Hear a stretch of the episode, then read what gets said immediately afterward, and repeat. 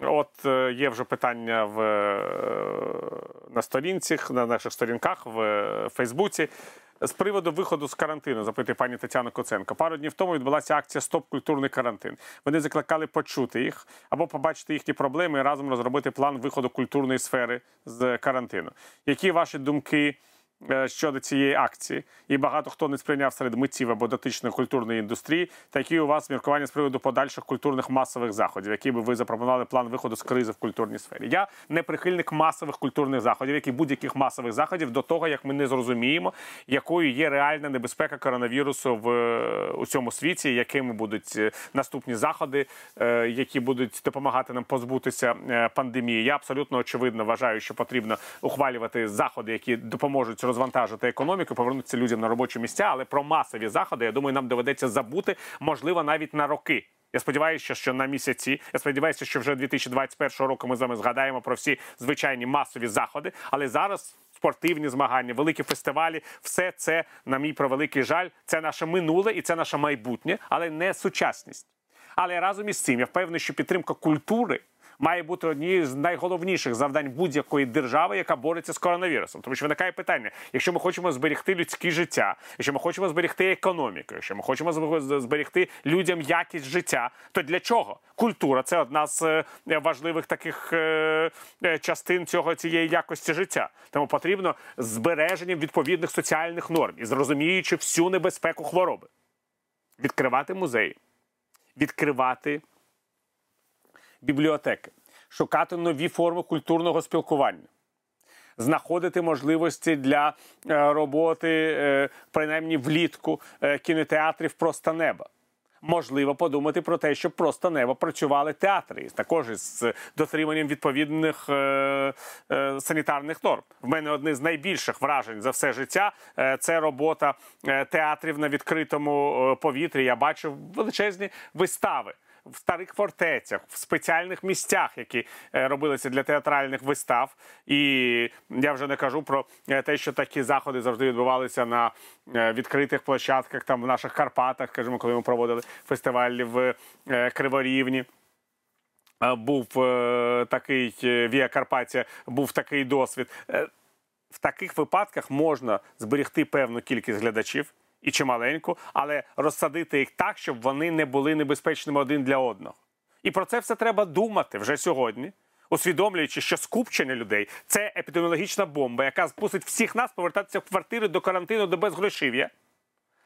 Але разом із тим людина не може жити без е, захоплення, без задоволення, без культури, і потрібно знаходити нові можливості, нові інструменти такої е, культурної можливості для е, е, ситуації, яка е, має має виникати з е, цього приводу. Так що справа справа навіть не в акціях, справа в тому, як до цього загалом ставиться. Є дзвінок у нас, будь ласка. Доброго вечора. Вітаю. Пане Віталію, Йосип мене звати з Вінниччини. Ось Вітаю. питання е, болючі всі, звичайно, ці теми, але що якось там рішають хто офіційно працював. Е, натомість є багато сімей, я з них так само ми не не офіційно працюємо. Як нам бути, де цю допомогу чекати і до кого звертатися? Дякую. Це величезне питання.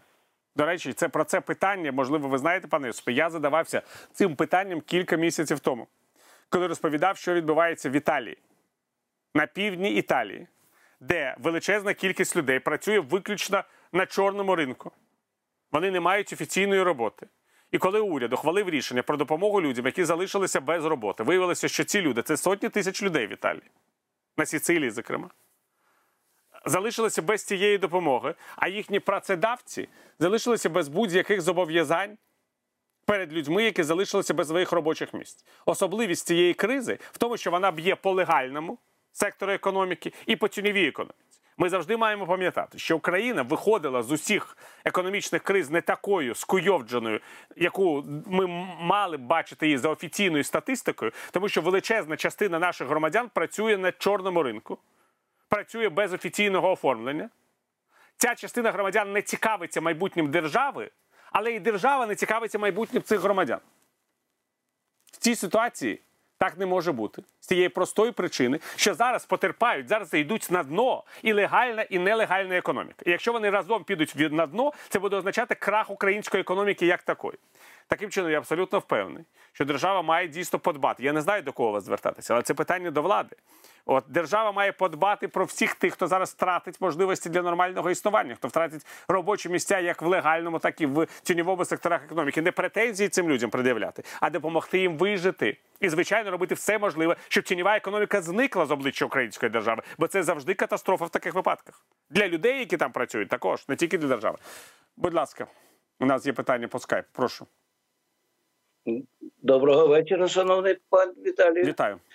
Е, Я тиждень тому задавав питання по бюджету. Там дірка утворилася майже 11 мільярдів доларів, якщо можна коротко. А сьогодні я хочу вас запитати, іде боротьба з Стерненко зараз. Там у нього багато чого йому приписують. І він вбив і гнався за тим, щоб убити його, того, хто на нього спокушався. І паралельно такий же процес іде з Шарієм. Теж він там зґвалтовував, чи якийсь у нього зв'язок був. Чи можете ви сказати, в чому з ни- у них спільного? Що Я взагалі не думаю, що ці дві речі потрібно по- порів- по- по- порівнювати. А от- Тому що от другий процес, питання, про який ви говорите, він почався ще дуже давно. Він почався вони- ще в часи Віктора Януковича. А цей процес навколо Стерненка це процес, який якраз почався вже після Майдану. І він виглядає як таке відверте полювання на Стерненка. Я маю на увазі полювання не правоохоронних органів, а полювання людей, які весь час його бажають вбити. Фактично, ми ж говоримо про людину, яка обороняється від тих, хто його хоче вбити. І, звичайно, в цій ситуації можна сказати, слухай, як ти міг вбити людину, яка хотіла тебе вбити, який ти негідник. Ну це дивно виглядає. Колишній генеральний прокурор Рябошапка, от нещодавно в своєму останньому інтерв'ю, сказав, що всі дії проти Стерненка. Я вважаю, що і дії, які пов'язані з нами спробою його вбити, молодого хлопця, за переконання і за боротьбу з мафією, яка визначає життя певних регіонів в нашій країні.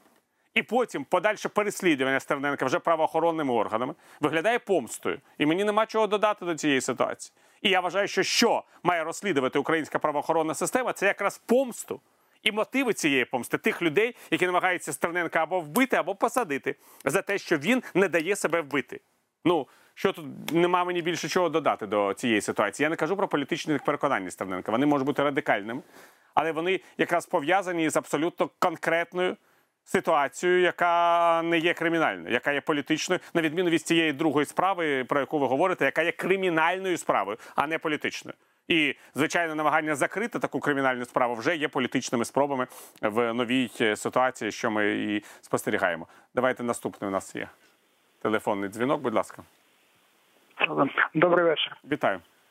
Я з Івано-Франківська, мене звати Василь. Я хотів вас запитати вашу думку на рахунок такого питання. От сьогодні е, заступник офісу президента заявив, що напевне все ж таки п- президентству Зеленському треба ще на 5 років ну балотуватися наступне, бо він всього свого не може виконати. Треба більше часу йому. Як ви думаєте, це е, сам Зеленський так думає, чи- його, е, як то кажуть, кварталівське ФСБшне оточення, яке вже пригрілося на своїх місцях, хоче ще собі продовжити? Чи це його все ж таки ну справжні власники Зеленського, які поставили його цю Зеленського є як Ну, я, як, кажуть, хоче продовження терміну президентства. у пана Зеленського є конституційне право балотуватися на посаду президента України.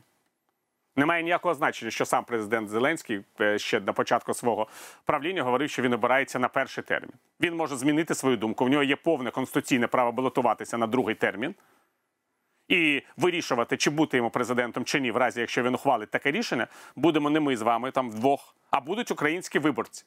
Але в мене є прогноз, який говорить про те, що до е, цього наступного е, балотування пан Зеленський навряд чи зможе е, в принципі розраховувати на своє переобрання. І я вважаю, що для нього головною політичною задачею, яку він має виконати, це утриматися на посаді президента України до закінчення цього терміну своїх повноважень. Якщо пан Зеленський піде з посади після свого своєї каденції і передасть владу новообраному президенту України, немає значення, чи буде він балотуватися на посаду президента України, чи він програє новому президенту України вибори. Немає значення. Це вже буде для нього найбільше політичне досягнення.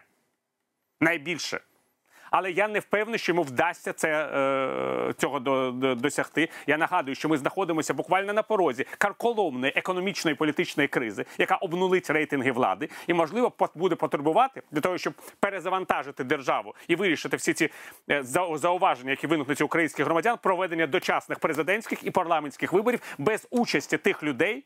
Які сьогодні беруть участь в керуванні державою, тобто без президента Володимира Зеленського і без політичної партії Слуга народу. Можливо, для того, щоб зберегти стабільність держави, нам потрібно буде пожертвувати політичним е, майбутнім людей, які сьогодні ухвалюють ці рішення в українській державі. Це може бути не так, звичайно, але можливо таку жертву доведеться принести, і про це вже сьогодні потрібно думати.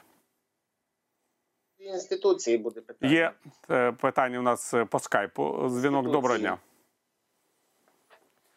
Вітаю, Добрий вечір, пане Віталію. будь ласка. Ви в своїх е, виступах досить часто говорите, що громадяни України в своїй голові повинні прийти до того, щоб перестати займатися популізмом і вибирати популістів. У мене питання таке: як ви дивитесь на те, щоб більше говорити про те, що людям треба робити низові інституції? Ну, в нашому випадку це ОСББ і громадські організації. Тобто, де люди чітко бачать, що от на, на це вони дали гроші, і ці гроші пішли сюди. Тому що у нас з цим велика біда. Я думаю, що Походу. перший крок до того, щоб люди взагалі усвідомили свою відповідальність за те, що відбувається в їхній країні, власне, це взагалі децентралізація, яка відбувається. І ми бачимо, що вже зараз перші паростки цієї децентралізації, яка реально почалася після перемоги українського народу у 2014 році. Це те, що навіть мери сьогодні українських міст говорять про те, що хотіли б мати більш серйозну роль у у, у врегулюванні цієї кризи, яка сьогодні пов'язана з е, економічними проблемами і з е, карантином і з епідемією коронавірусу. Це перший крок, дуже важливий. А далі, звичайно, треба йти нижче і нижче. Я ось зараз наводжу приклади, що в будь-якій нормальній цивілізованій країні невелике значення мають вибори федеральні чи загальнонаціональні, але найважливіше значення мають вибори місцеві на рівні міста, района, округа. Чим більш багатою є країна, тим менше значення має центральна влада. Ви запитаєте у швейцарця, хто президент Швейцарської конфедерації. Та він може не знати, тому що ці президенти змінюються щороку. Однак кожний мешканець Швейцарії точно знає, хто мер його міста, хто керує його районом, хто ухвалює рішення. Тому що ці люди вони разом працюють для процвітання цього міста. І тепер виникає питання: а як виглядає тоді? А є території, які виглядають у нас, як скажімо, кантона Пенцель? Є. У нас це конча заспа. Вона виглядає майже як бідний кантона Пенцель. А у росіян це Барвіха, де живуть всі ці їхні скоробагацькі, всі чиновники і таке інше. Я завжди, коли мешкав в Москві, казав, заїдеш до Барвіхи, майже потрапляєш до Швейцарії. Але там. Ця Швейцарія в Кончезаспі чи в Барвіхі створюється за рахунок того, що люди ці обкрадають всіх своїх співвітчизників. А в Швейцарії це багатство створюється тому, що люди самі керують своїми територіями, і ці території складають сильну державу. Тільки так можна досягти якогось успіху. Але що для цього потрібно? Щоб українців цікавили не президенти, прем'єр-міністри і депутати, а самоврядування ініціативи на кожному місці. Щоб вони боролися, щоб гроші йшли знизу до гори, а не згори донизу. І це теж дуже важливе питання. До того часу, як українці не будуть відповідати за справи в своїй державі, в своєму містечку, селі, районі, вони приречені бути бідними. І тут це така економічна логіка, яку навіть не потрібно пояснювати. Це можна чітко сказати. До того дня буде бідність, але буде і певна кількість людей, які будуть жити як в Швейцарії. І роз... різниця у житті цієї частини людей і більшість, і більшості українців буде завжди величезною. Вона буде тільки збільшуватися з кожним роком. І в цьому є абсолютна логіка. Дякую. Телефонний дзвінок у нас є, будь ласка. Алло, Так, слухаю вас. е, добрий вечір. Добрий вечір. Е, Окупована територія, місто Сніжне.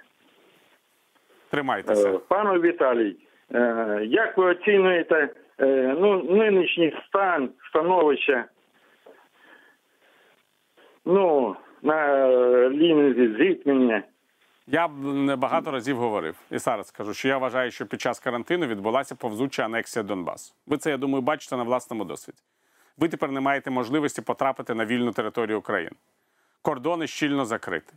З території окупованої Донецької і Луганської областей не випускають на вільну територію України навіть людей, які отримують гуманітарні дозволи від української влади. Це дуже погано. Це перше, що мене дуже серйозно турбує в ситуації, яка склалася навколо окупованої території. Друге, я абсолютно впевнений, що всі зусилля команди Володимира Зеленського по домовленостям з командою Володимира Путіна зазнають краху, як би там не розширяли. е, Повноваження е, української делегації з тієї простої причини, що у Росії немає ніякого бажання з нами домовитися. В них є в неї є одне бажання загарбати всю територію України і зробити все можливе, щоб українські землі стали органічною частиною території Росії. Ми маємо від цього відбиватися. Ніякого іншого виходу у нас немає, тому що інакше ми потрапимо, будемо частиною Росії, будемо зазнавати всі ті проблеми, які мають росіяни. Але разом із цим мені потрібно е, сказати вам, що ми маємо боротися за населення окупованих територій, робити все можливе, щоб люди могли переїжджати на вільну територію України, тому що ще довго ця територія не буде українською. І маємо боротися за те, щоб ця територія рано чи пізно повернулася до складу України. І Донбас, і Крим. Тому що якщо Україна не буде територіально цілісною державою, вона залишиться державою інвалідом. А державі інваліди завжди доля одна бути на окраїні світу, чи там Росії, чи там Європейського Союзу, і е, слухати про себе співчутливі розмови. От якби ви змогли вирішити всі ці проблеми, от би якщо б Росія згаму- вгамувалася, нам потрібно все це вирішувати. У нас немає ніякого шансу. На протезі довго ми не проживемо. І я дуже бажаю вам, дорогі друзі, закінчуючи цю розмову, щоб ви завжди були здоровими, без протезів в душі і без політичних протезів. І щоб ви сподівалися, що ніякі проблеми вас не будуть торкатися з цієї точки зору. Хай щастить до наступної зустрічі.